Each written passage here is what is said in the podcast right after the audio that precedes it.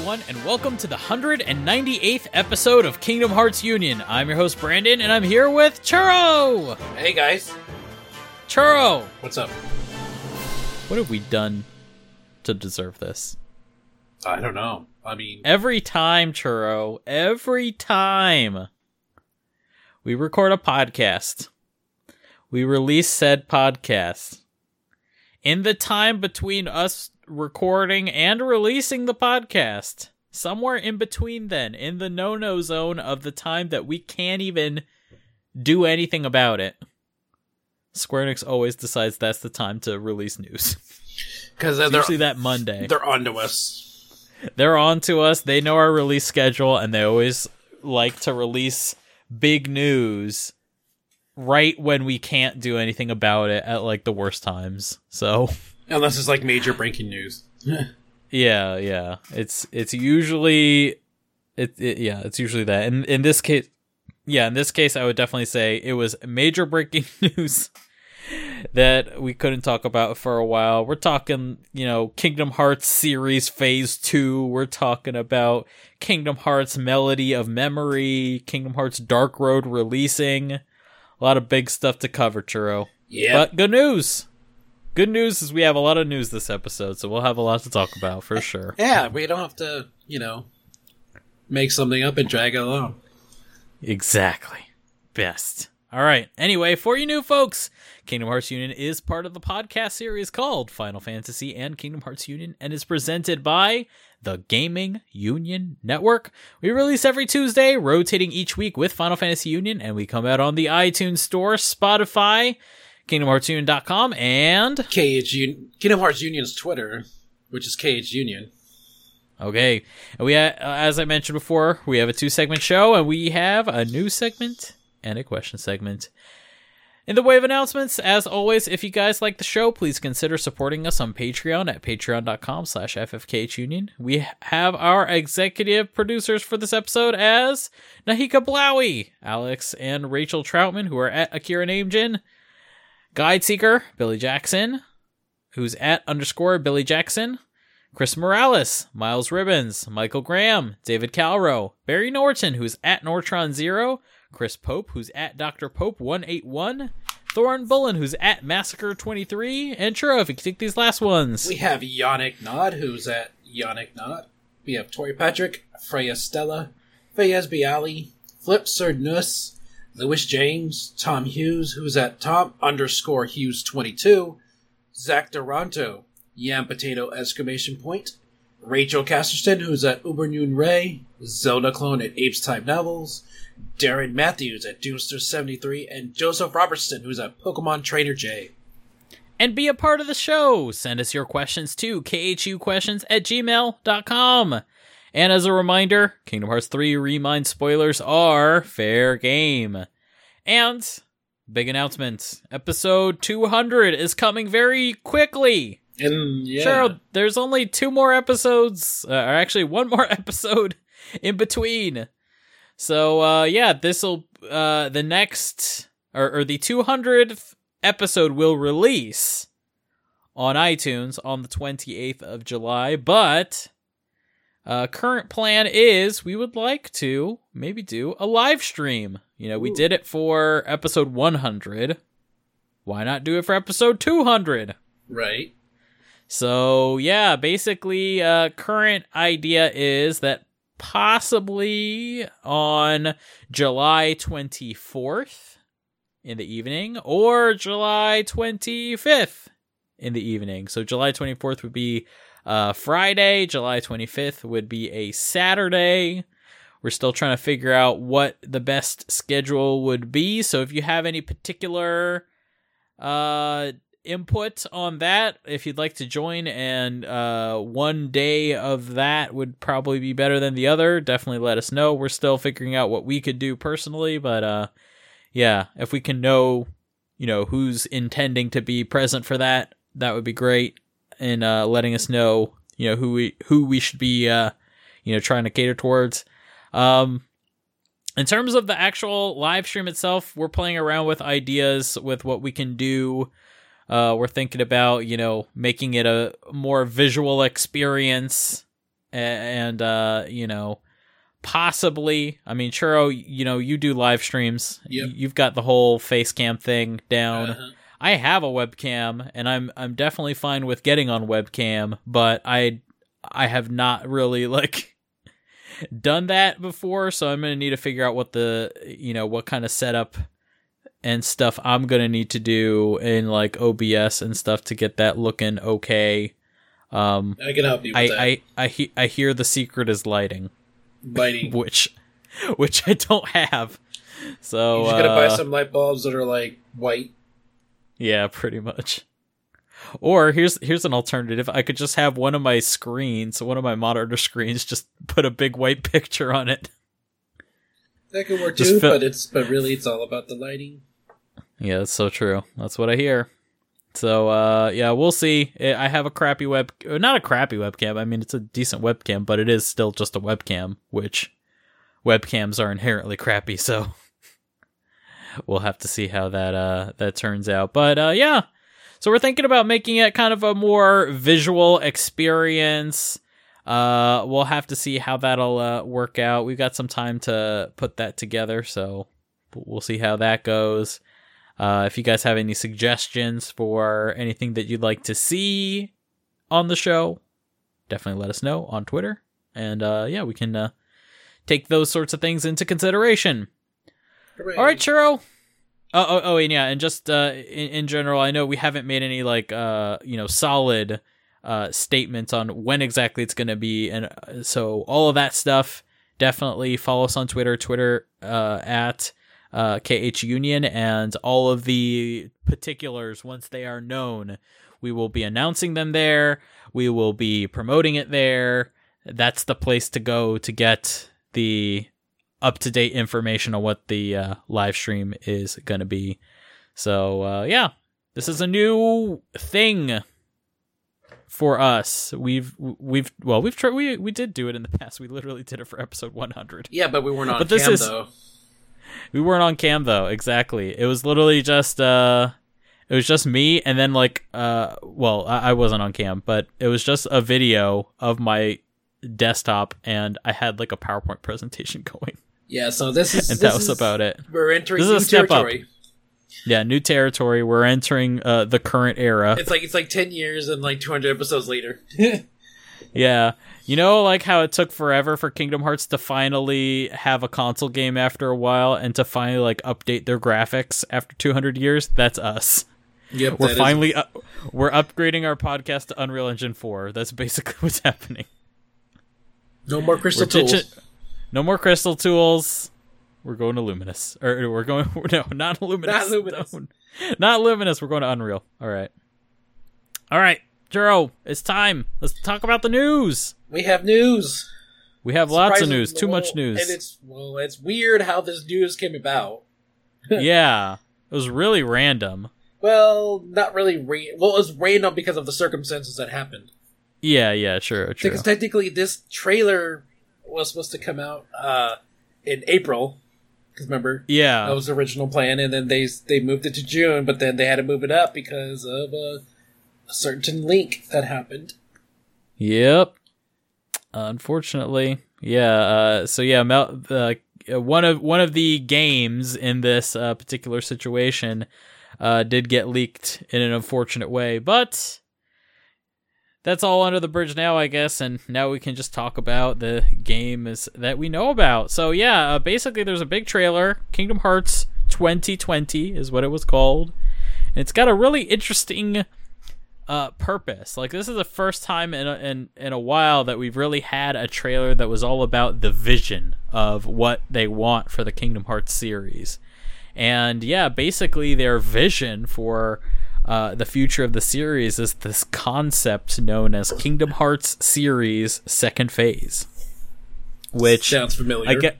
Yeah, sounds very familiar, and so familiar that like, uh, it was really interesting when the title Kingdom Hearts 2020 was coming on the screen. It comes in at this weird angle, and you know you're seeing it at the sides of the letters. You know you're seeing you know these are 3D letters, and you're seeing like the sides of the letters, and projected onto the letters is like scenes from prior Kingdom Hearts titles, and it's very eerily similar to if any of you have ever watched a Marvel movie, like right before the Marvel movie starts and the Marvel logo comes on the screen, the letters for Marvel show up in a very similar way. And eh, just like in this trailer, they have like clips from prior like Avengers movies and like, you know, trying to get you hyped for the movie you're about to watch. And yeah, basically this is a big ripoff of like the Marvel Cinematic Universe in terms of the concept of the trailer. But I think it had a purpose, and I think the purpose is that it's trying to clue you into what they're trying to do with the Kingdom Hearts series going forward, and that is that they want to make it more like kind of like you know the the the Marvel Cinematic Universe in that way. Now, to be honest, Churro, I've always felt like Kingdom Hearts has always been like that. Like ever since they announced Chain of Memories and Kingdom Hearts 2 all the way back in, you know, 2003, Kingdom Hearts has kind of always been like this. But I think this is the first time that they've ever really formally made it a thing where this is like the second phase of the series. Like we've had I don't know, at least to me in my mind, even though the Xehanort saga is over, and even though they called everything prior to this the Xehanort saga, I've always felt like there have been like eras of Kingdom Hearts. Like, you know, we had Kingdom Hearts 1, and then they had the era of Chain of Memories and 2. Then they had the era of uh, 358 over 2, Birth by Sleep encoded uh, and then you know add in Dream Drop Distance, and then they had the era of you know uh, Union uh, or uh, Unchained or Key, Unchained Key, all those games, back cover, zero point two, and all that stuff, and then finally Kingdom Hearts three. Like there have been like f- eras, we'll say, not maybe not the phase, but like there have been parts of the Kingdom Hearts series that have kind of had this feeling to it, but this feels a bit bigger in my mind. I don't know about for you, Churro, but how do you feel about this being more of a formal thing now, Churro?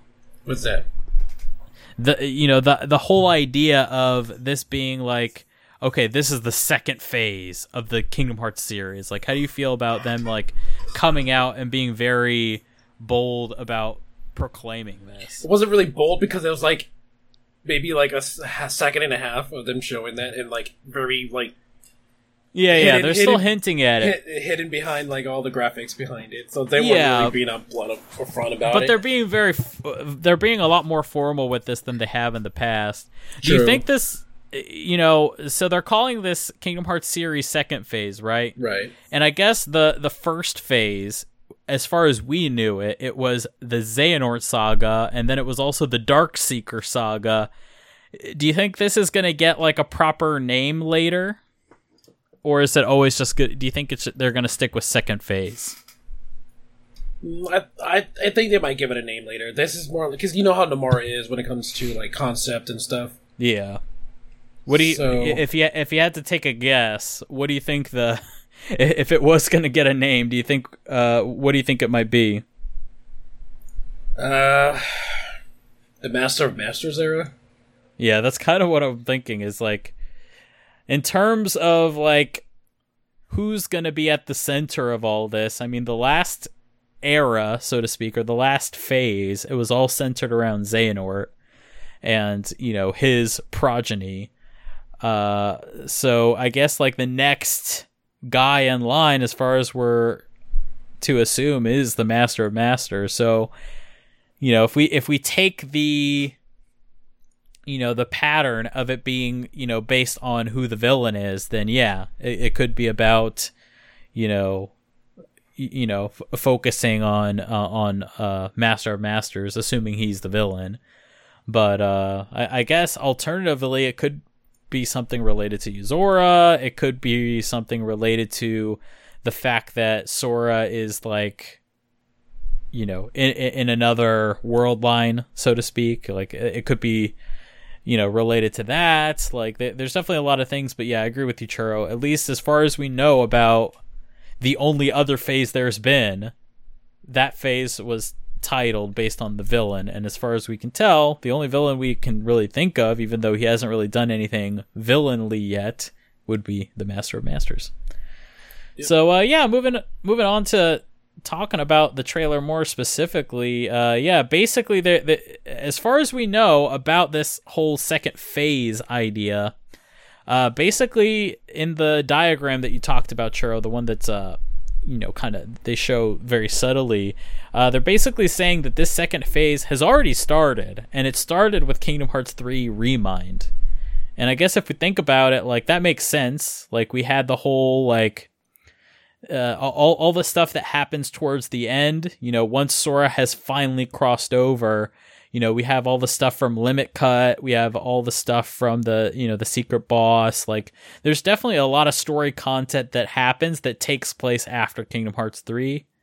And uh, I kind of feel like that's kind of where it uh where that fits in, why Remind is already part of the second phase cuz that storyline is definitely you know all about continuing the series. So that makes sense to me. Uh, and then it will then continue on with uh, Dark Road, which is now released, and then uh, towards the end of the year, there's uh, Kingdom Hearts Melody of Memory, which we'll talk about more later uh, when we get to that part of the trailer. But yeah, pretty interesting. And in English text, I might add, they mention that there will be three new stories and six new playable characters.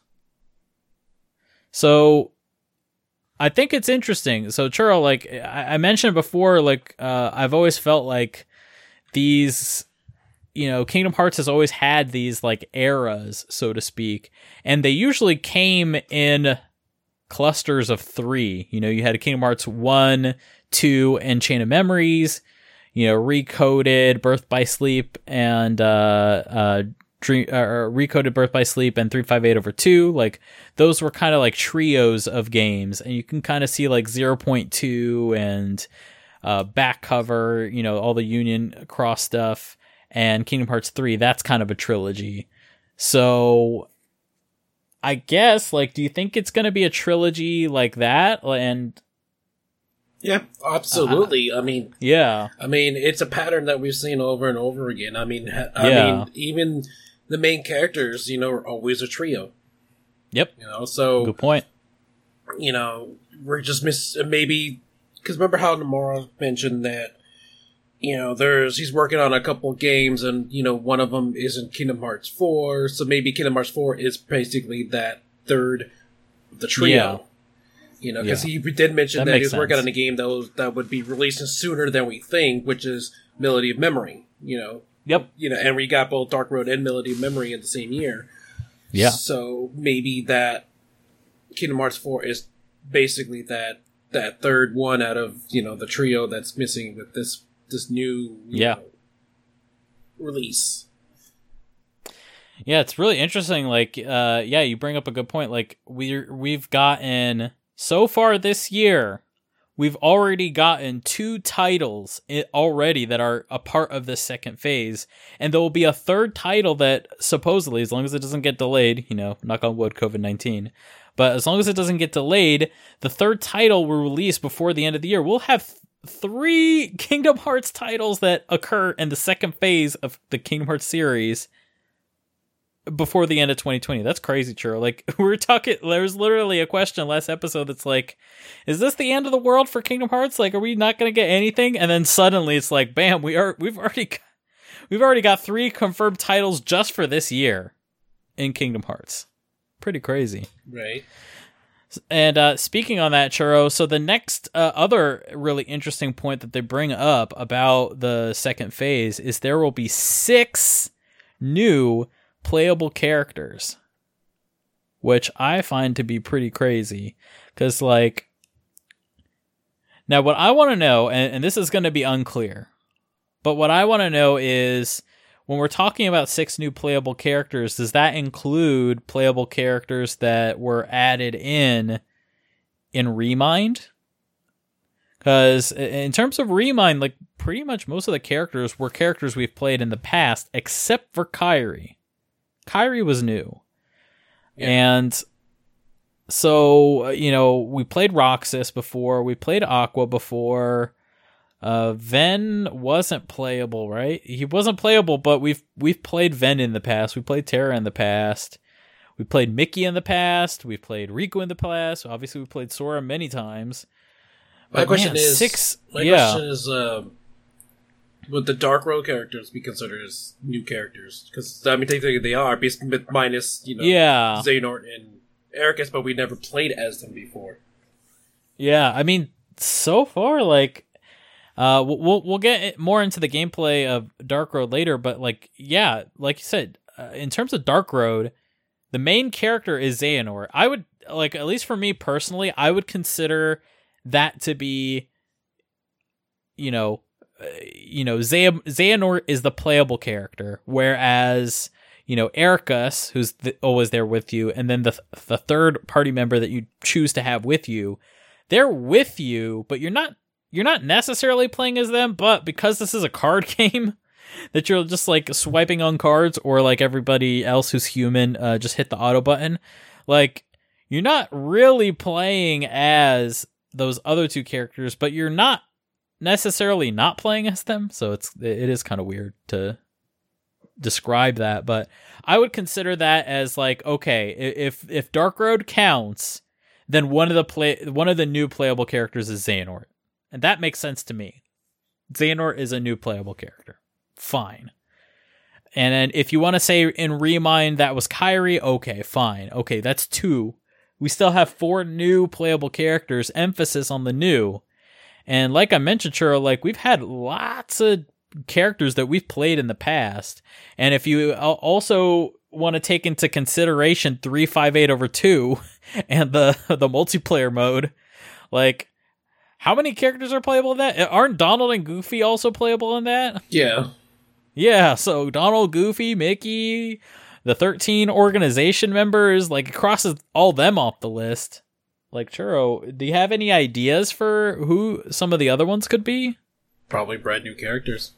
Foretellers, yeah, brand maybe. new characters. For, uh, for yeah, that's a good point. Foretellers, we've never played them. Um, Yozora, maybe, if he gets a game. Um, I mean, those are like, yeah, I mean, Yozora and the Foretellers are the only ones that can think of off the top of my head that we've definitely not played as that we know of. But yeah, other than that, like, yeah, Churro, I'm I'm with you. I'm I'm gonna hedge my bets on it being possibly new characters. Actually, one character that I would really like to have a game as, but I don't know if he's too mysterious to have his own game, like, or, or if if he would be too mysterious to be the main character. But I mean, we have Xehanort, but it would be Ephemer, because Ephemer, like, he's a really cool character he's he definitely gives off Sora vibes, you know, kind of like Sora and Riku mixed together. And he he seems like he'd be a really cool character to control, but you know, kind of like I said, like he's definitely treated as being like a very mysterious kind of character. So I wonder if he's uh too much to be uh, a playable character. Do you think Churro, how do you feel about Ephemer if, if he was a main character? Do you think we know too little about him or, or if he's like too much of a vehicle for the plot to be a main character It really depends because, like, we have to. I mean, we still don't know what happens at the end of Union Cross. I mean, we are heading We- towards the final still- chapter yeah. for that, but at the same time, yeah in the story of Union Cross, he sort of just shows up, disappears for a long time, Yep. and then shows up randomly. And then you know, it's it's been an on on and off thing for him since then. I mean, it'll be nice to see his own journey of where he goes and what he does, cause, Yeah. because he's the only one that actually kept defying the orders of going into the clock tower. You know, so Yeah. basically he. He was like one of the first people to know like something isn't right here, you know yep and he was chosen as one of the dandelions, as well as chosen as one of the new foretellers. You know, Yep. after the Keyblade War. So basically, it's it'll be a good story to show how Yeah. this kid, you know, seemingly you know broke out of you know the the usual everydayness of waking up, go click some looks, to saying, Yep. okay, wonder what's. It's kind of like uh, Neo from the Matrix. You know, he kind of like yeah, pretty much. kind of like noticed, you know, things weren't really, you know, as what they seemed. Yep. You know, so then he, you know, he, we all know what happens in the Matrix. You know, he gets out, then blah blah blah. So basically, it'll be a good journey for Ephemera to to, to kind of like show what he's been up to whenever he leaves the, Yeah. the main player character on his own, and you know, He definitely- yeah, he- and his role He- as a foreteller. He's got yeah, he's got the like just like just like you said, Churro. He's got the makings of a Neo type character, and you know we've seen you know his type of character in stories before, i- and he he could definitely be a main character. I just wonder, what if, and this is getting into conspiracy theory territory. What if Ephemer turns out to be you know, in the distant future or whatever? What if he turns out to be someone like Master of Masters? If that's the case, could he still be the main character? I mean, I, I- just wonder about that. I, I mean, if you think about it, like, we have a game about Xehanort now, and he ends, we know who he ends up being, so.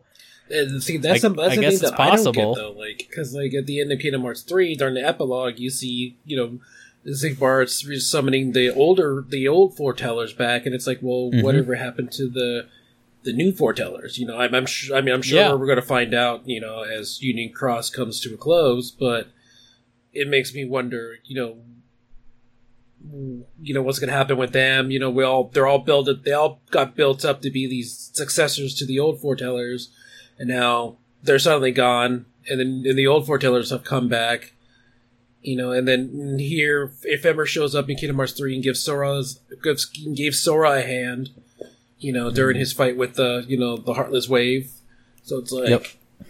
it's like what exactly is, you know, going on? Pretty yeah, much. exactly. So, yeah, um, I, I guess yeah. Moving on to uh, another part of the trailer. Uh, something you mentioned, Churro, is that in the during the Union Cross segment of the trailer, there's basically some text that appears on screen that says the final chapter begins. And it basically kind of hints at the idea that Union Cross, the uh, the main story of Union Cross, may be coming to an end. Like Churro, how do you feel about that? You know, this. I mean, Union Cross has turned out to be quite the epic story. Like, it's really cool. And it's- get past all the filler. once you get past all the filler, exactly. If you can get past all that filler, yeah, it's it's a, a really amazing thing. Uh, but yeah, it finally coming to end, to an end, possibly. Uh, how, how how you feeling about this? I think that it's it's something that you'd never thought it would happen because you would think that you know Union Cross was going to be like you know like a gacha game that would continue on until you know the Nomura finally thought it was time to pull the plug, and I didn't think it would be this soon. But then again, the game has gone on for four years, That's true. you know, so you know it, we all know that it was going to come to an end at a certain time. But like, I think it's just only for the story. The, the game Union Cross is still probably going to keep going, you know, as, Yeah. because you still got you know the online modes like Coliseum and the Union Cross Yeah. methods, but like the actual story, you know, it had to come to a close at some point. But I didn't think it would be this soon. Yeah, yeah. I'm kind of hoping, Churro. I hope that with it potentially coming to an end, I hope maybe in, you know, either in the final update or, you know, in updates that will be to come, I hope somehow they can streamline the story experience so that a new player hypothetically could come in and experience the main plot in an easy way you know uh, that they could just really just mainline the plot and get through the whole story that's actually important. I know that with uh, final fantasy 14 they're going through a refactor like that where they're trying to make that whole process a lot quicker for you to get through the the main story that's actually important and get rid of a lot of the filler aspect of it uh churro do you think that would be like a good idea for them to do like making the actual main story part that's good at a Union Cross actually make that more accessible? I would I would say so because uh, there's over probably I think there are over like a thousand quests right now, and Yeah. there's really no way someone who wants to get into Union Cross is going to be able to jump into that much time to you know for that. You know, Square Enix may have to do something you know like like they did with Days and Recoded, make another video that shows only the Yeah. important parts of Union Cross, just so that they can have a like a Cliff Notes version of what goes on Yeah. 'Cause kind of like how much. Like because like you know how they had uh there's these uh remember right before Kingdom Hearts three was released they released like those five videos on YouTube Yeah, they yeah, had Jared yeah. they narrate narrate you know what the story was so far like they should do Yeah. something like that in regards to Union Cross I mean, that's pretty much like the best way to watch it now is uh, through YouTube cutscenes.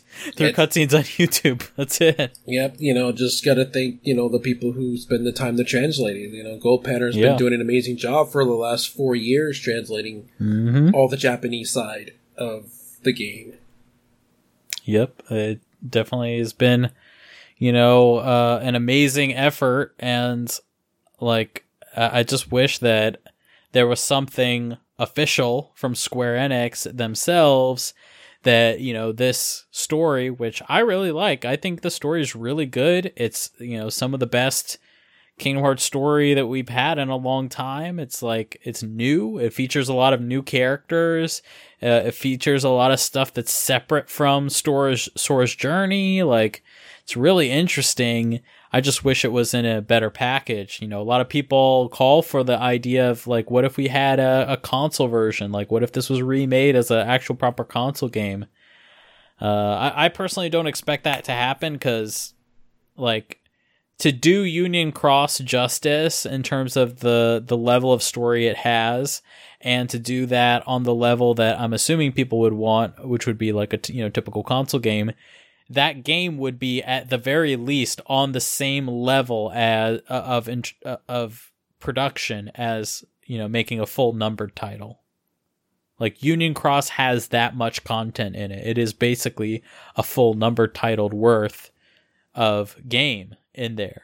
And I just I personally don't see Square Enix undertaking that. Not that they are not making those level games anymore. It's that to undertake something like that, it would take time away from producing something like Kingdom Hearts 4, the actual next number title, and you know, continuing on with the series. And you know, like like like we were talking about, like it seems like they want to end this, and if they want to end this, uh, I don't think it's you know necessarily something they want to keep. Uh, you know, putting that much effort into when they could instead be putting effort into the future. So, yeah, I, I personally don't see it happening, but like you know, uh, like we were talking about, it would be nice if we could get something to sort of more easily encapsulate the story of Union Cross, because that, if anything, that we can all agree on, one thing that's really good about Kingdom Hearts Union Cross is the story. So if there's some way we could get that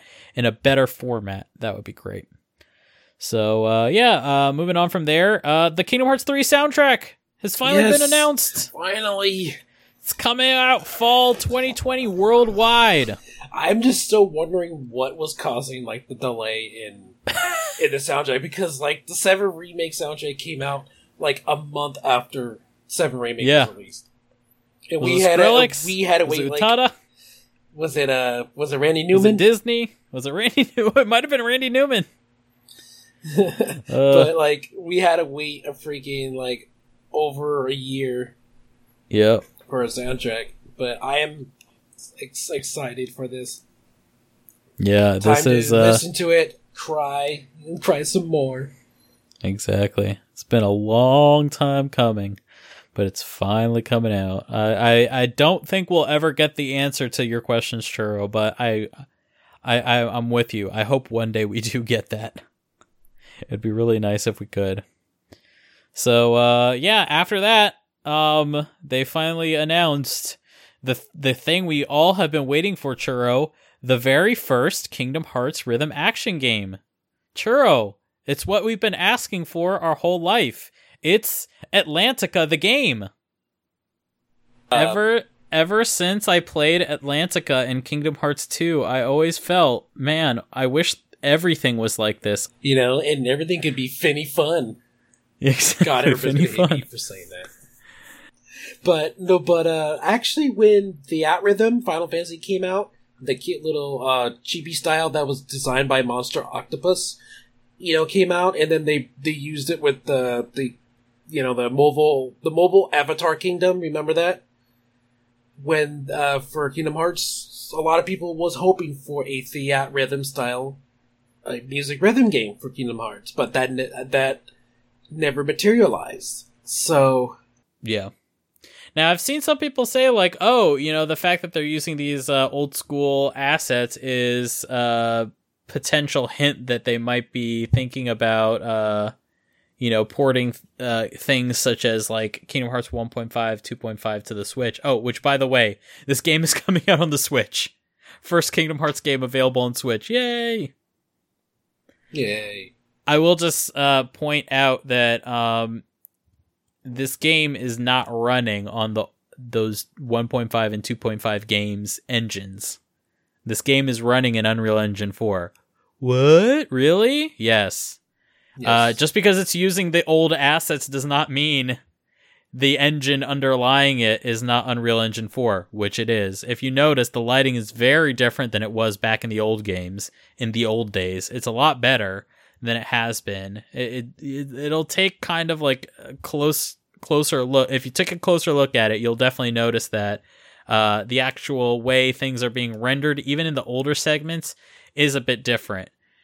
And yeah, I know Unreal Engine 4 games, they tend to look like really, they'll have this like very realistic look to them. And, you know, even Kingdom Hearts 3 itself, like it has this really high end graphical presentation. But that's not the only way it can look. You can turn off a lot of those effects. You can make you can make an Unreal Engine 4 game look like it's from the PS2. You can make an Unreal Engine 4 game that looks like it's on the PS1 like art style is not a limiting factor presentation is not a limiting factor Yeah, I mean, look at look at all the good indie games that are coming out. Yeah. that look like they're games from like you know the the early the late the late nineties, you know SNES Yeah. style. But those are all games that are you know you know, presumably running on Unreal Engine four. yeah unreal unity like uh, the the engine underlying it doesn't necessarily have to determine what the actual art style is. And you know just look at uh you know dragon ball fighters. That's running on unreal engine 4 and that looks nothing like you know some of the you know it doesn't look like what final fantasy 7 remake looks like for example uh you can make 2d games in unreal engine 4 i- i- if you really wanted to. So yeah, this is uh this is definitely running in Unreal Engine 4. It seems like a good chance for them to tip dip their toe into the water when it comes to the Switch and getting Kingdom Hearts running on uh on Switch. Yeah, because So- Nomura's always stated that he always likes to experiment on you know use experiment games on consoles. Yeah. you know, like for example with the 3DS. You know, Yep. he he used Dream Drop Distance as not something to pop out, but to dive into. Yes. You know, so it's like he used, and you have to remember, Nomura is no stranger to putting Kingdom Hearts games on different platforms. You know, Oh, we yeah. all, we all saw through that. You know, Game Boy Advance, Chain of Memories. He why? Because kids always stated that they wanted to play Kingdom Hearts on the go. You know, Exactly. Then you know, Birth by Sleep, PSP, because you know they felt that Kingdom Hearts, uh, Birth by Sleep is like technically episode zero, so they felt like Yep. you know the PSP could run it. Then you know Days and Recoded on you know the DS because of the dual screen setup, and then Junior Distance more like an evolution of that. You know. Yep. And then you know the PS4 finally you know is you know with back cover in 0.2. You know it's you know it's like like- just like you said it's more like I don't want to say the word experiment, but it's more like they are just you know testing to see Kingdom Hearts running on the Switch. You know. Yep. It's just like um oh, there was a game like kind of like putting like The Witcher 3 and like and uh Skyrim. Do yeah, Doom 2016 and Wolfenstein. you know, they're they're you know, they're just there to see if how well their games can run on a device like Yeah. Switch. So you know, like And the Switch is the Switch is very it's a very capable console. Like it's a console that definitely punches way above its weight class when it comes to, you know, game engines. Like uh, Unreal Engine 4 is actually very well supporting of the Switch. Uh, and you know, I, we've mentioned it in the past, but you know, there's games like uh, Dragon Quest 11 I- I- you know, Dragon Quest Eleven, the best version of Dragon Quest Eleven is actually available on the Switch. Now, not best looking. It's not the best looking version of Dragon Quest Eleven, but it is, you know, the best version in terms of the content they've added into it, which proves that none of Dragon Quest XI's experience, even though the graphics were downgraded, none of the experience was taken away from it. It's the full console experience. You can experience 100% on the go or on the TV. Everything's in there and it's running in Unreal Engine 4 and it looks great. Like it even though it is visually downgraded, it's one of the games that's actually translated the best to the Nintendo Switch. And uh, actually, the Dragon Quest people, they actually, I think they did a GDC talk about it of how like all the things that they um they chose to downgrade that would have the least visual impact, but have the biggest gains in terms of performance. So yeah, I, I definitely agree, Churro. And I th- here here's kind of what I'm feeling is I'm I'm thinking that if Kairi does get to actually fight in this, I think it's kind of going to be a bit like how Remind was, how uh it, it'll be kind of like a boss rush situation. Maybe we won't have so much control over Kairi's layout and you know what kind of stuff she takes into battle with her. You know, maybe it'll be you know uh or, or even like kind of like how Riku was in Kingdom Hearts 3, how they would just throw you into the battle with Riku and then he's got the setup he's got. You know, not you don't get to decide it, but you actually get to control it. You get to play it. You get to fight with it. basically uh, 0.2. Yeah. Well, it's zero point two. There was actually a, an actual. Uh, th- there was actual exploration there, which they could have. I'm not. Uh, I'm not saying they wouldn't. Uh, at least kind of what I was thinking of and kind of describing is more like how in Remind, how they just throw you into a battle randomly. Yeah. So that's kind of what I was feeling, but you know, you're you're right. It could be like 0.2 as well. Um, kind of what I'm seeing here though is I think what they will definitely go for though is they'll go f- if they do have exploration and if they do have worlds other than just, you know, uh the uh uh, uh final world. If they have anything other than that, I think they're definitely going to be worlds that are a lot smaller in scale than the stuff that was in Kingdom Hearts 3. Because uh, we, we talked about it before, but one of the reasons why Kingdom Hearts 3 was deemed un- infeasible for uh, the Nintendo Switch is, you know, the worlds that were in it, namely the last two big Disney worlds, Pirates and uh, and Big Hero 6. There's no way those two you know the big open world experience there's no way those were going to run on the switch uh, without being massively downgraded but you know you take a world like radiant garden which seems like that's where it's mostly placed radiant garden is pretty like uh well contained like you just have really that courtyard area out there which we actually got to explore now uh, with remind. Like with remind you're actually able to go around it and you can see like it's just as limited as it was back in uh, the uh, birth by sleep days. Like that that particular world that particular area was designed with the psp in mind and you know psp limitations in mind. So i i wouldn't be surprised if we would be able to fight and actually have proper battle in that particular area uh just considering how uh limited it is, it is. And you know it's not a big open world. It's just one room. It looks good. Not not trying to downplay it at all. Looks real good. Um but it is not this big explorable thing like you know Pirates of the Caribbean or Toy Story or any of those bigger worlds like we had in Kingdom Hearts 3 like it's a much smaller thing that could also run on the Switch I would say Final World another excellent candidate like Final World is really simple like it's just a flat plane with water and clouds in the sky. You you can't get more simple than that. So I'm I'm kind of feeling areas more like that where it's like one room. I feel like what one room areas or really simple areas like Final World that those are things that the Switch could handle. So I would totally expect that kind of stuff to appear in this game more so than like a big Disney World. Like I, I, I don't know. I just personally don't feel like there would be any crazy Disney worlds in this adventure, really. You know what it kind of reminds me of, and it has a similar name, is Chain of Memories. You know, Yeah. I wonder I wonder if, you know, with Chain of Memories, you know, you think back and like you had the areas in between, you know, the Castle Oblivion areas. I wonder if we'll we'll have that kind kind of experience. Maybe that kind of experience will be more traditional. You know, maybe we'll be exploring through Final World and having a more traditional experience, and then we'll find you know some sort of entry point to start a you know a mini game or something like that. But You could, I mean, you could, you you could definitely, I could definitely see that. I'll be like, you know, how it's like a But- like the yeah. final world will probably be like a hub. yeah, So like you would have like different like doorway, probably like doorways or or, or the because you know how there's cutscene where it showed Riku and Kairi talking to the stars. Maybe the stars are like hold the key to holding Sora's thing. So like yeah, every time you know you would be finished one, it would be like you go right back to the final world, and then you approach Yeah. another star, maybe, and that starts the other sequence. And then when you're Yeah. done, basically, maybe that's when you finally, you know, get approached by the the cloaked figure. yeah.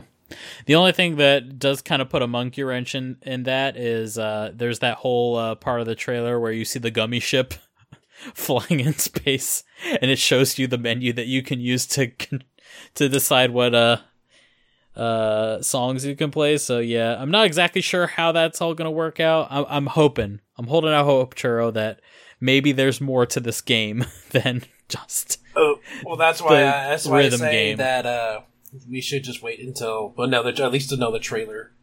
yeah. We'll see. But yeah, either way, it's story relevant. So yeah, if you wanted to, you know, experience something like that, you're gonna get it, whether you like it or not. The only So- option is not to buy it, or just wait. Yeah, that's- That's true. people to put on YouTube or something. That's true. So yeah, the next part of the discussion that I want to have is let's talk a little bit about uh, about Dark Road. Uh, Churro, I'm sure you played it a lot more than I have. I've only really dipped my toe into it. Uh, I guess for this first impressions, we'll keep it mostly uh, spoiler free. We're just going to talk about like I guess the early impressions of the story, but not really go into too much detail. But then also, uh, you know, we can talk about the gameplay and how that is uh, structured, and we can talk about how we feel about that. So, uh, Churro, what'd you think of uh, like the opening of Dark Road? Like, it's really interesting, right? Yeah, it's um basically, you know, it's basically at the start of how, you know, Xehanort got led to his path to Mhm. what we know about now, you know. And then it's you know, him waking up on the beach and then he's approached by, you know, Ans you know, Ansem's heart. in Yep. The the the the cloak. And then he tells him about, you know, the world, how the world is imprisoned by like you know by the uh, bodies of water that surrounds it and basically he basically arouses uh Xehanort's curiosity about other worlds because remember how he um said he you know how he always c- claimed that Destiny Islands is you know like a prison surrounded by water Yep. and with the cloak figure telling, giving him a chance to leave and you know and then him entering the portal and then ending up in Scala ad Caelum where he meets Mhm. Eraqus you know and then that whole intro you know how they how he always at, keeps asking you know Xehanort you know what was it like to be in a different world so Yeah.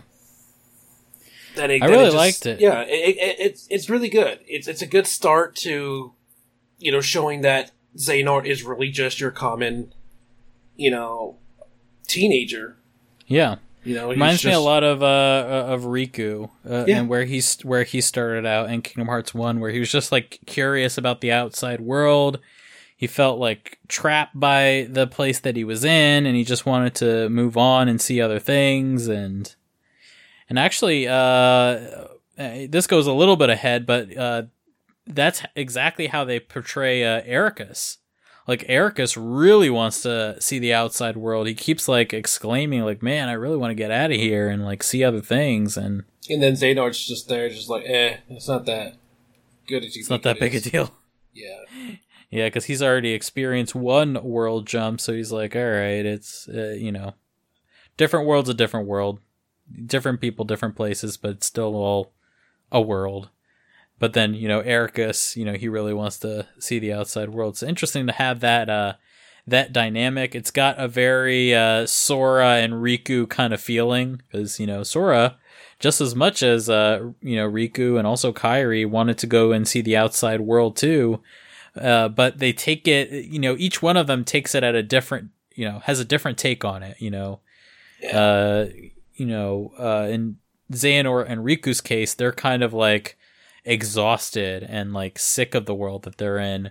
Whereas uh, in Eraqus and Sora's case, they're really interested in the outside world. They want to explore. Whereas more Riku and Eraqus, they're trying to like escape the Yeah. world that they're in because it's so boring and unsatisfying. So it's really interesting to have that uh that dynamic there. Um so yeah, they uh yeah, story opens up really interesting. Uh, we actually found out something really interesting about Scala ad Caelum that uh, all those uh, other islands out there that have all those cities on them, they're all vacant. Yeah, they're all empty. there. That's crazy. Didn't know that before.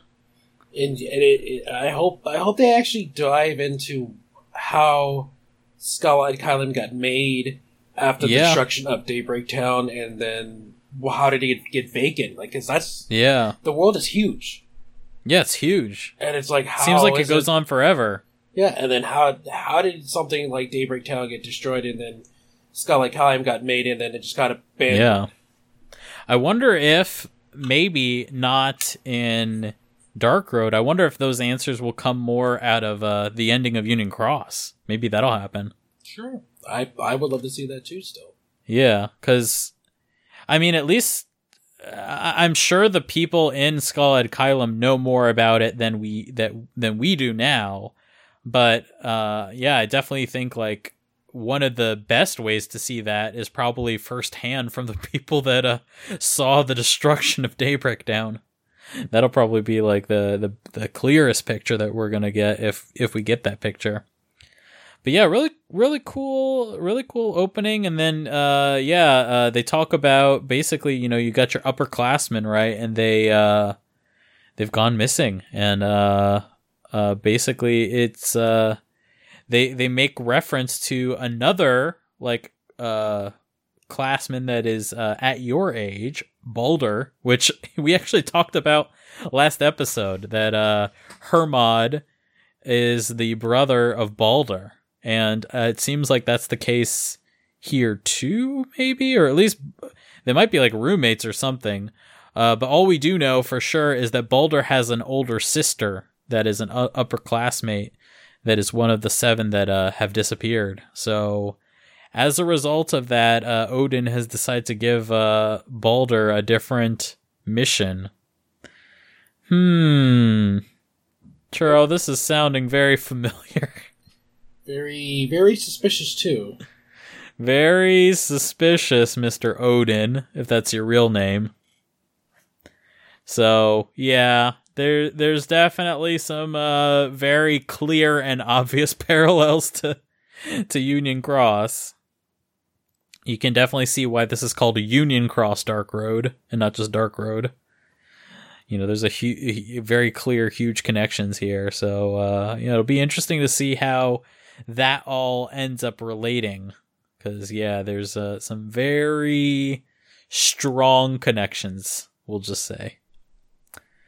Uh, but yeah so uh, yeah eventually uh, uh, odin uh, i was about to call him master masters but odin has decided all right you guys, I'm going to give you the uh, the power that I usually wouldn't give to you at your current stage, but I'm kind of left without any options because your upperclassmen are gone.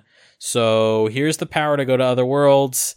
You know, make sure you put on this armor to protect you when you go out there from the darkness, and you know, use your keyblade as a mode of transportation. You know, we've we've seen this before with the Birth by Sleep characters, and uh, yeah, then they go on to their next world, which is uh, uh, Agrabah. So it's from here that we get to the gameplay, which uh, I've definitely seen a lot of opinions about.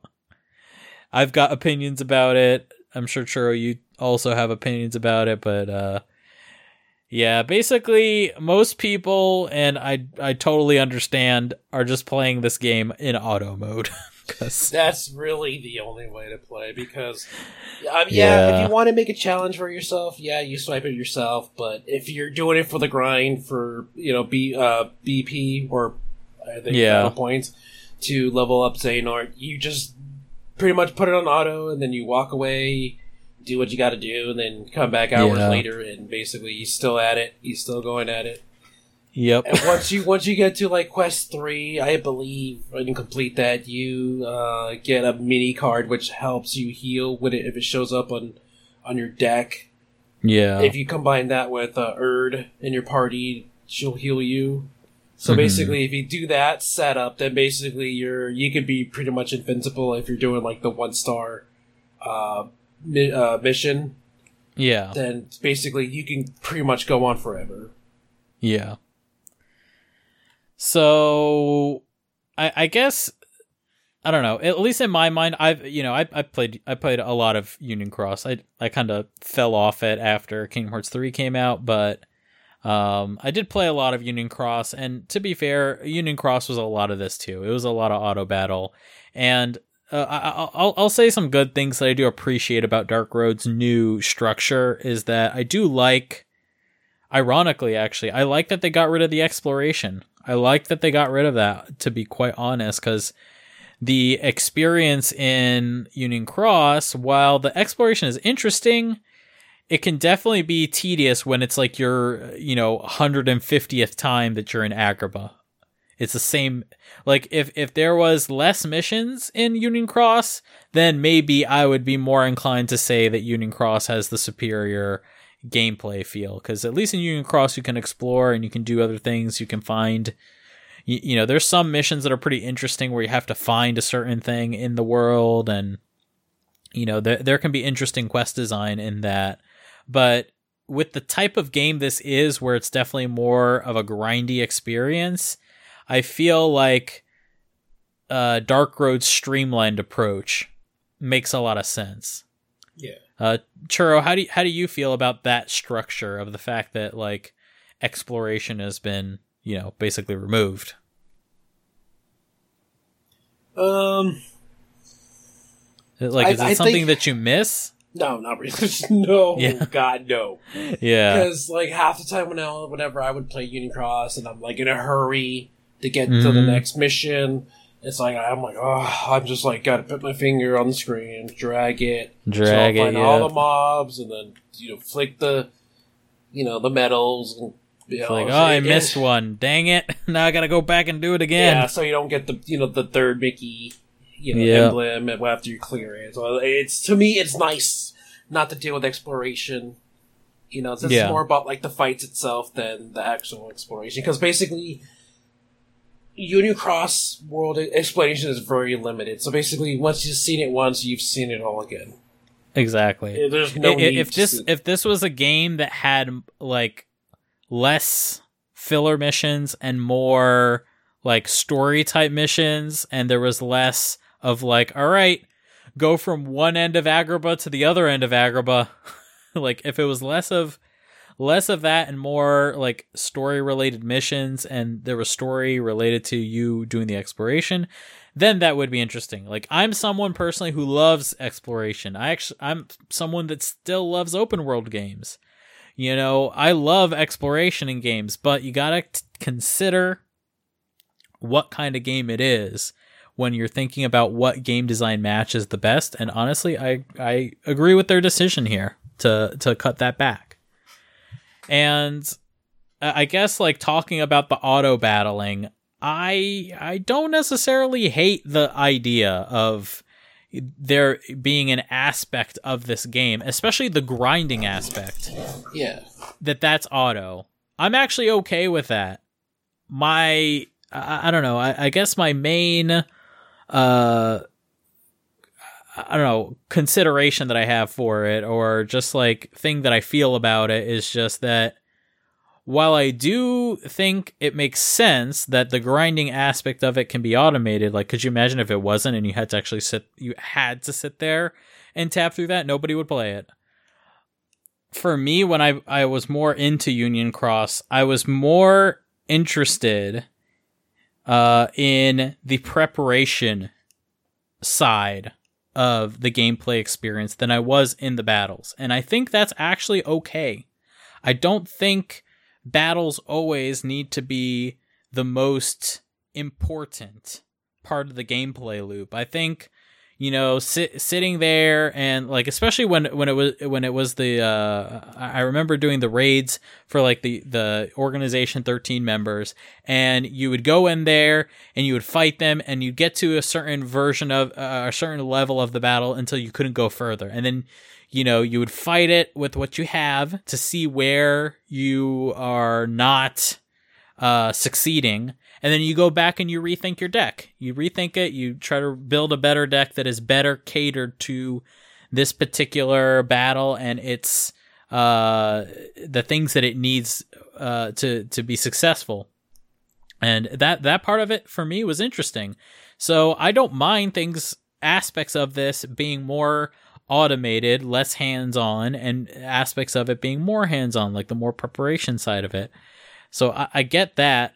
Um, one thing I kind of wish was more of a thing is, you know, since grinding is just this auto thing and it's really not that important, I, you know, I wish I could maybe at a sl- you know slower rate than if you actually had the app open. But wouldn't it be nice if you could just set Xehanort and his crew uh, to grind and you could leave the application and and he would go off and he would do his battles. And then maybe maybe there's a timer for which that goes maybe you know every 10 hours you have to go back in the app and and reset him to go grind.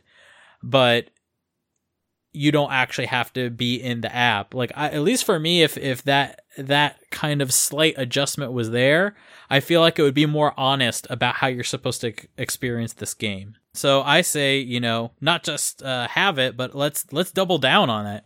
Let's take it even further. Like, not only can you do auto, but at least for the grindy stuff, you know, let it be something that you can set and forget, and let that be an okay thing. Because I mean, already we have it in auto mode. We're already we're leaving our phones to play. Uh, why not uh, double down on it even further? Let us uh, leave the app in, as well and uh, let our Xehanort uh, level up. Uh, while you know, uh, there's plenty of games that uh, have uh, systems like this. You know, Farmville is a great example of that, where you know there's aspects that take time, and I kind of see that being the same thing. Like Farmville is a grindy game, and uh, yeah, Dark Road also grindy, and doesn't necessarily need to be a bad thing. I say, cater to it, cater to it, make it even easier and uh, try to eliminate any of those barriers. I'd say one of the great things that Dark Road is doing is how much it's streamlining the experience.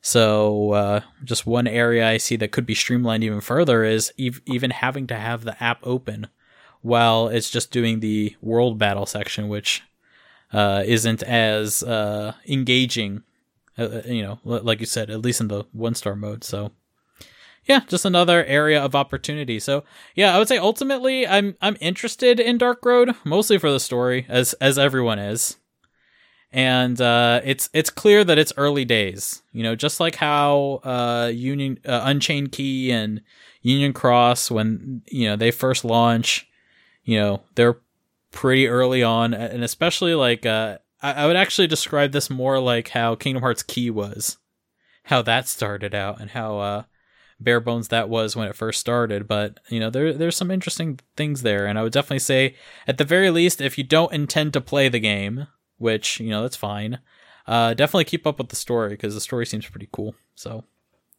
that's that's my uh, main impression so far. Char, do you have anything else for uh, Dark Road? Um, no, not really. Yeah, there's It's not that much to say yet. There's not much to say yet. I mean, it's just basically as simple as you can get for now until they start introducing, you know, more cards and more combinations and doing things. Yeah, that's true. It's just basically just what I said earlier. Just get the the mini card and then put Urd in your party and just set it to auto and just let let it do your thing. Yeah, makes makes sense to me. All right, so moving on to our question segment. This question comes from Joseph Robertson. Question from my son, who is a big Kingdom Hearts fan. Is Kingdom Hearts Union in Kingdom Hearts Union Cross, Gula wants to summon Kingdom Hearts to bring back the Master of Masters. In Kingdom Hearts Birth by Sleep, Xehanort summons it. Do you think that this is when the Master of Masters returns, or is it some other time, like at the end of the Keyblade War? Uh, I don't think it did because he would have made an appearance by then. Because you got to remember that he set Luxu on his mission to record the incidents. When you open, you turn on uh zero point two, and you see that cutscene of Luxu recording Kingdom Hearts opening with this with you know the Keyblade. Yep. It didn't bring him there. He was just recording the events of it Yeah. because uh, Kingdom Hearts open and then that causes destruction basically and all that. So I think the Master Masters returned because like Xehanort, like basically, um, because when Xehanort summons it, I think that's what finally called it back because he finally, I probably something Xehanort did was you know enough for um, him to you know say decide okay I got what I wanted, so time to make an appearance. Yeah. Because basically, with the foretellers, it's basically seen if they would actually do it, and he did. And now he wants to see it through the eyes of someone else, you know.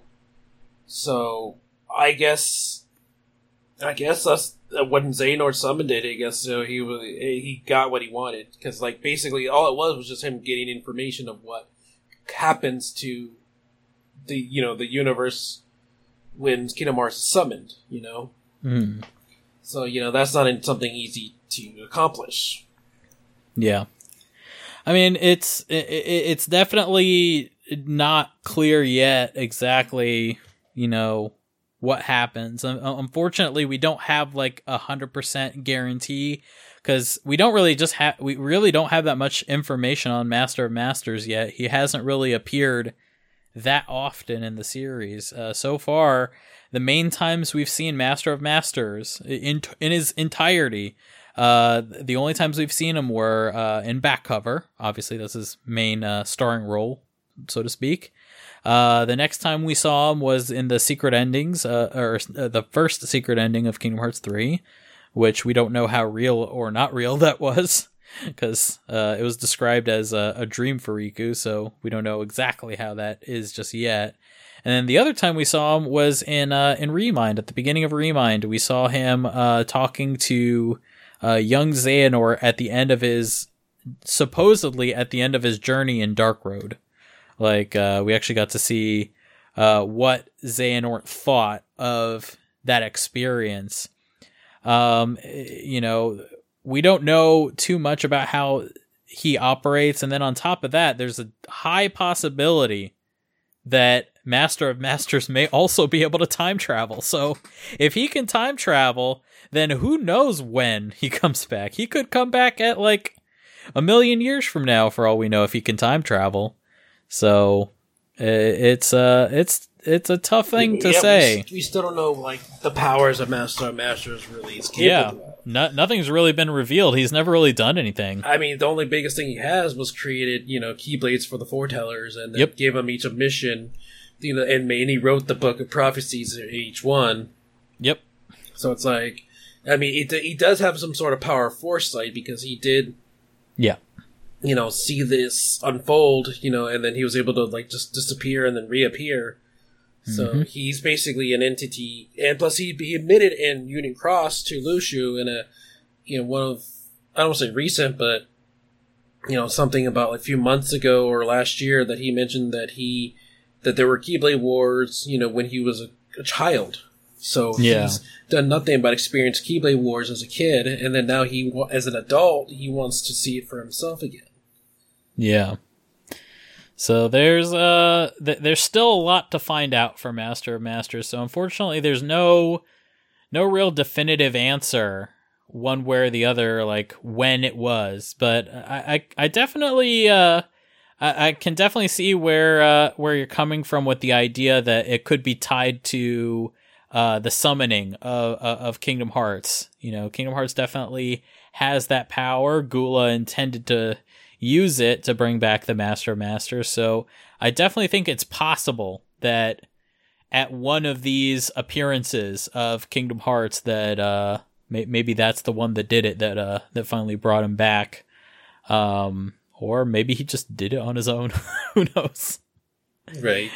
You're right. Like, uh, I, I mean, we do know that in uh in uh the end of uh the secret ending in uh Kingdom Hearts three, Kingdom Hearts is not in the sky, but he like sort of makes a heart shape on the moon. So he kind of like hints at that idea of like maybe he's looking for Kingdom Hearts out there. Who knows? But uh yeah, that'll be uh interesting to see uh how they how they delve into that. He at the very least has the ability or he at least did exist um 75 years prior to the events of Kingdom Hearts 3 cuz there's that whole event with uh him at the beginning of Remind where he's like talking to uh Xehanort after his experiences assuming uh, assumedly in a Dark Road.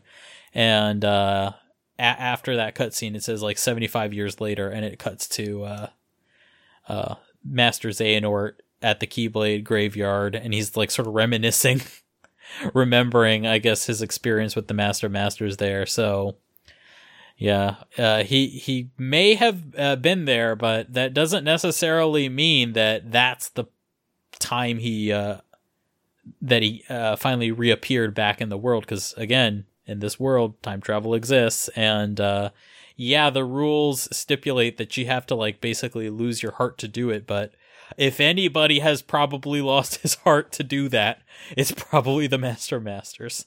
I would not put that past him. So definitely a possibility there. And uh yeah i think let's let's take one last question. Uh sure if you take this uh next one. This is by Felix Monsod, and they ask On a recent stream, Utada Hikaru said she's never played Kingdom Hearts before. Does that disappoint you? Um, no, uh, I honestly kind of expected it. Uh, if I'm being real, because Yeah. she's a really busy person, and It, it, she, Um, she is a, you know, she's, you know, she, she's a musician, a very Yeah. famous musician, and now that, you know, she's, you know, grown up, she's matured, she has a child She's a- now. yeah, she's a mom.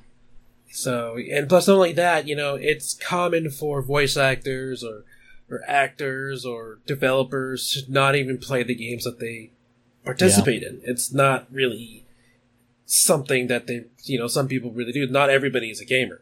So, Yeah, it's not really disappointing. It's just being, they don't, games don't interest them. Yeah. But uh, at least in Utada's case, she is at least partially a gamer. She's really good at Tetris. She We loves know that. Tetris. Yes, we all she know that. loves Tetris. So she and she's really good at it, like really good at Tetris. So She, she played. Uh, there's a famous video on YouTube you can watch where she plays against like, I think five or six like uh nah, like like Tetris champions, and she like Mhm. beat I think all of them but one. Yeah. That's uh pretty impressive. So Utada like maybe she hasn't played Kingdom Hearts, but she is no joke. She is a gamer and she really kills it at Tetris. So let- let's let's not forget that. Uh, I guess one other like little injection of uh, trivia that I can mention is I actually did all the way way back 500 years ago in 2006 when I had my interview with uh, Yoko. One of the questions I asked was, uh, it, "Have have you ever played the Kingdom Hearts games?" And she said yes. So Yoko Shimomura has actually played Kingdom Hearts before. So she's one of the one of the developers that she doesn't have to because she's you know she's just in music. She doesn't have to like test the game. So, but she has, as uh, or at least she told me. She told me back then that yeah, she did. I don't know if she's kept up with the games.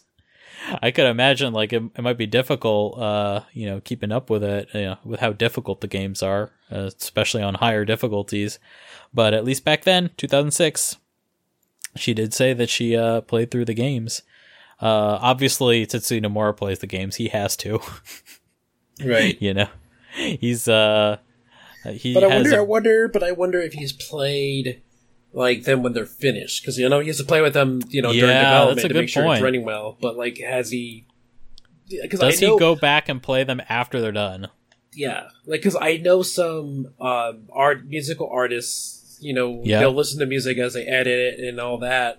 But I know some of them don't actually go back and listen to the full song when they're completed Yeah. because they don't like because they because then they'll start criticizing it and Yeah, they think that you know criticize your own work it leads to like you know imperfection about how you do your your job. Yep, yep. That's, It's kind of that, like me. that It's is like really me with true. this podcast. Like I don't, I record, but I don't listen back Yeah, the yeah. podcast because then I, like, I look, I, I'll, I'll hear it and go, "Damn, I Yeah. sound like a fool." Yeah, honestly, yeah, it's same for me. I usually don't listen to the podcast episodes once they're done. I mean, I have to when I uh when I edit it. So at least for me, I'll I'll have already heard it once before it goes live, and I was here and I said the stuff that I said in the podcast, so I know what I said and I know what was said by other people on it. So don't then- necessarily need to listen to it. and not only that, uh, I think it was Nomura or Tai Yasue Yeah. admitted that they used. I think I think it was Tai Yasue mentioned that they usually research like if they have to go back if they're working on a new game, they would have to go Yeah. back since there's so many games and so much things to go. Instead of playing through a game and looking at you know trying to look up information, they would actually resort to fan sites and YouTube videos just to pinpoint exactly Yeah. you know what happened in this scene at this time so that they get an idea of what you know so that they don't accidentally retcon or they don't Yeah. change something so i Tai Yasue has admitted that they have like checked out fan sites just so they, they can get information that they forgot that they can Yeah. remember which I can't blame them. Like, can you imagine, like, if you had to, like, uh, go check on one particular story point, and they, if they were trying to be completely pure and only use uh, the games as resource, like, that would take forever. yep like, to make sure you have a save at all the points that you need in every single game, no way. Yeah, that would take too long.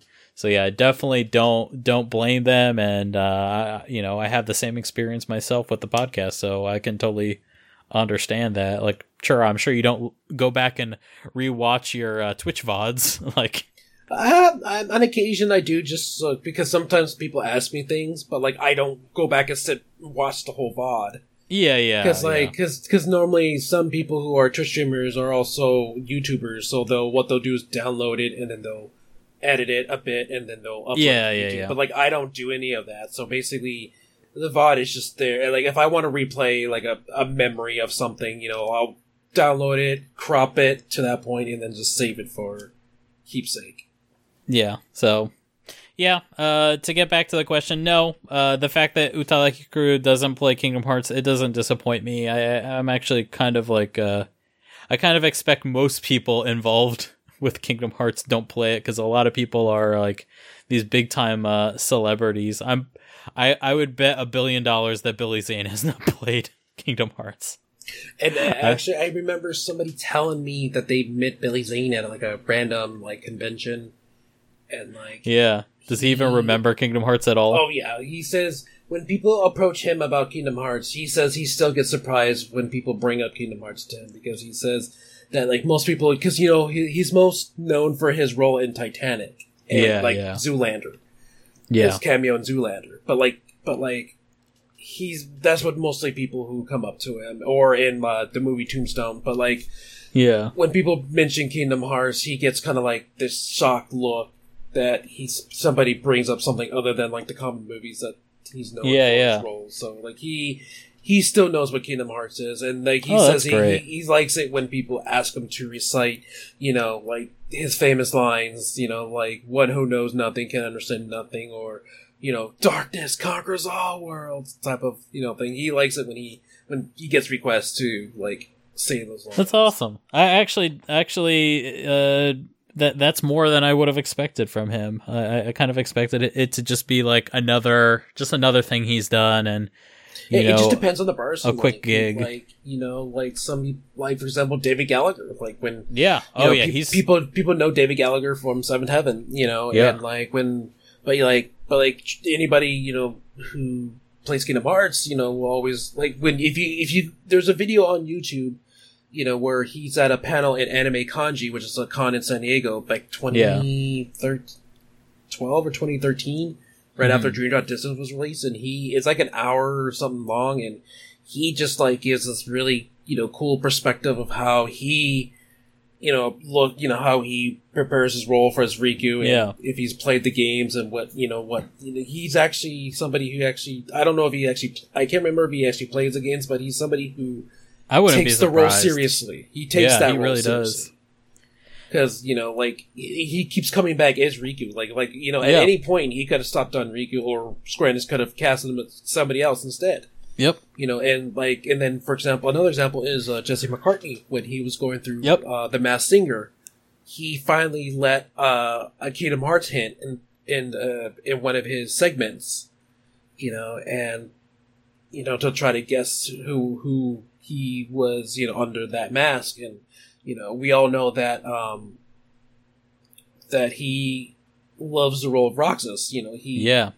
you know, and he's also he voices uh, on uh, Young Adventure Avengers, I think, or uh, it's a superhero, you know, cartoon show that he Yeah, voices a character on.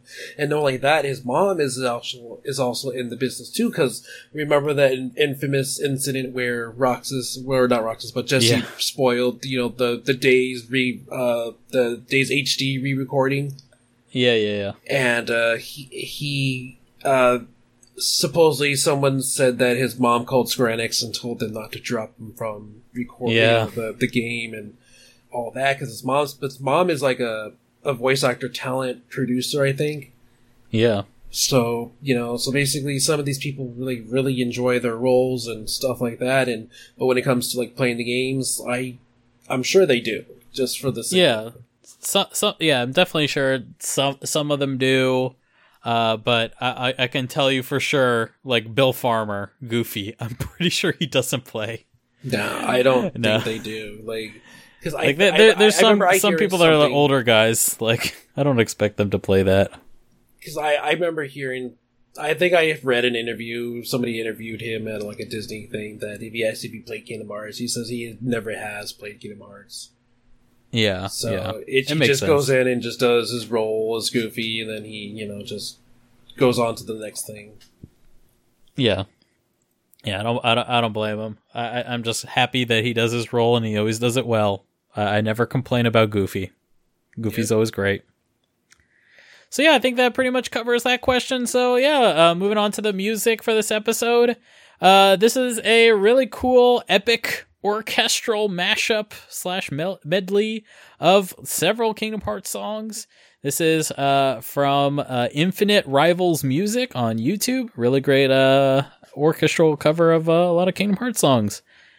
And uh, yeah, our next episode of Kingdom Hearts is scheduled for the 14th of July. So definitely check that out when that comes out. And as always, if you guys like the show, you can subscribe to Final Fantasy and Kingdom Hearts Union on the iTunes Store. Just search for Kingdom Hearts, and we're number one. oh yeah And of course, you can catch every episode at KingdomHeartsUnion.com, Spotify, or. Kingdom Hearts Union's Twitter which is at KH Union And as always, if you guys uh, want to support us, please consider supporting us on Patreon at patreon.com slash ffkhunion. And if you have any questions to submit for the show, please send them to khuquestions at gmail.com. All right, Churro, it is goodbye time. hey that was We a made pretty it. good episode we we we had news we had things to talk We had about. news! Sure, do you think we're going to have news next time? Uh, d-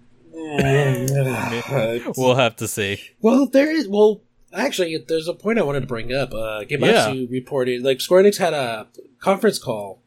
Uh, the Oh, other yeah? day. Oh, that's right. Yeah, I heard they about that. stated that. uh, the the titles they were supposed to announce at E3 is going to get pushed back to July or August.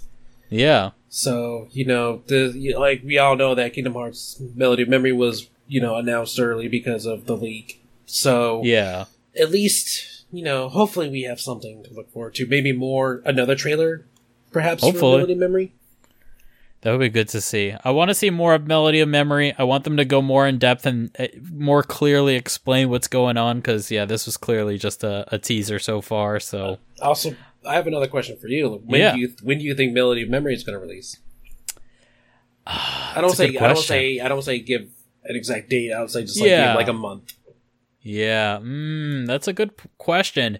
So, something interesting about Melody of Memory that uh, I, I neglected to bring up is the fact that this game is only announced for current gen consoles so far. And I just see that as uh, kind of interesting. I wonder if that means it'll come out earlier than we think.